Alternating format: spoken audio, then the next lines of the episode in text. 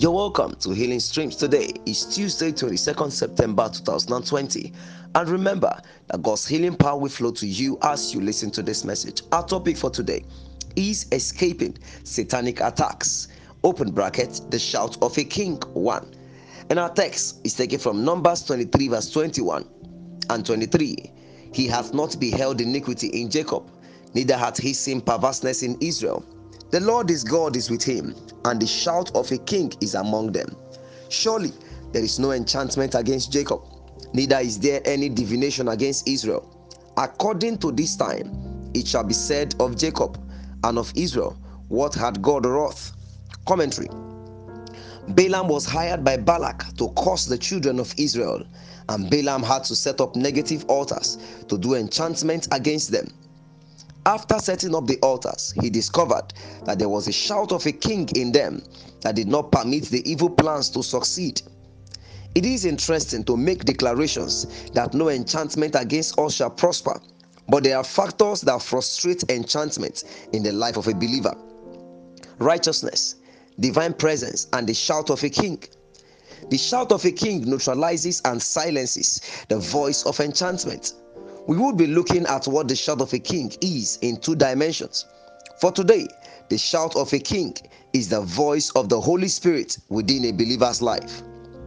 Enchantment speaks of the production of certain wonderful effects by the aid of demons and that which captivates the heart and senses, an influence or power which fascinates or highly delights.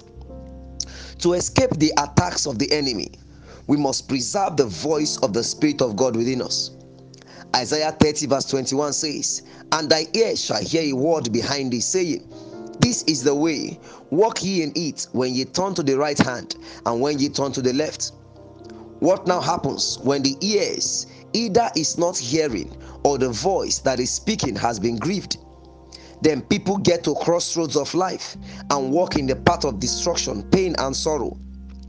The enchantment of Balaam could not prevail because the voice of the Spirit among the Israelites was active and it spoke divine counsel to them to avoid matters that could make them vulnerable to enchantment.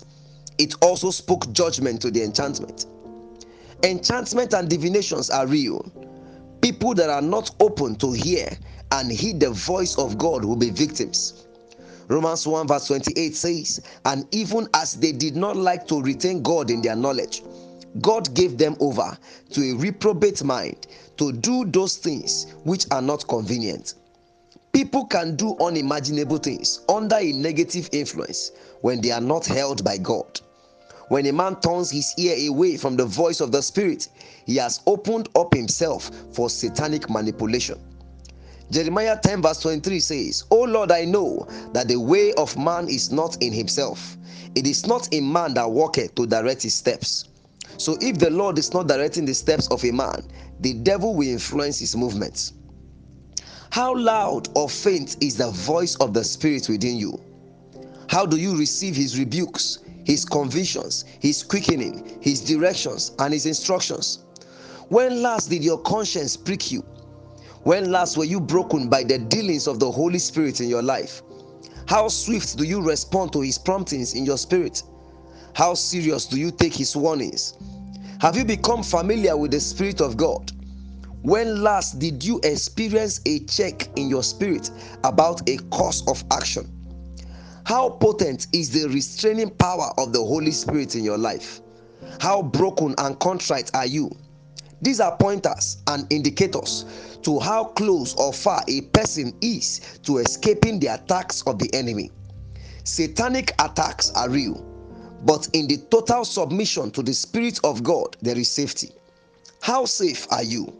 I call you blessed. Amen. Action point decide to pay prompt attention to the voice of the Spirit of God from today. Can you join me and pray and say, Father, I thank you for your word to me today. I receive grace to guard the voice of the Spirit in me, and I declare that you receive the healing power now and grace to live healthy in the name of Jesus. Yours in his service, Joshua Chukudi Ezekiel. Feel free to share. God bless you.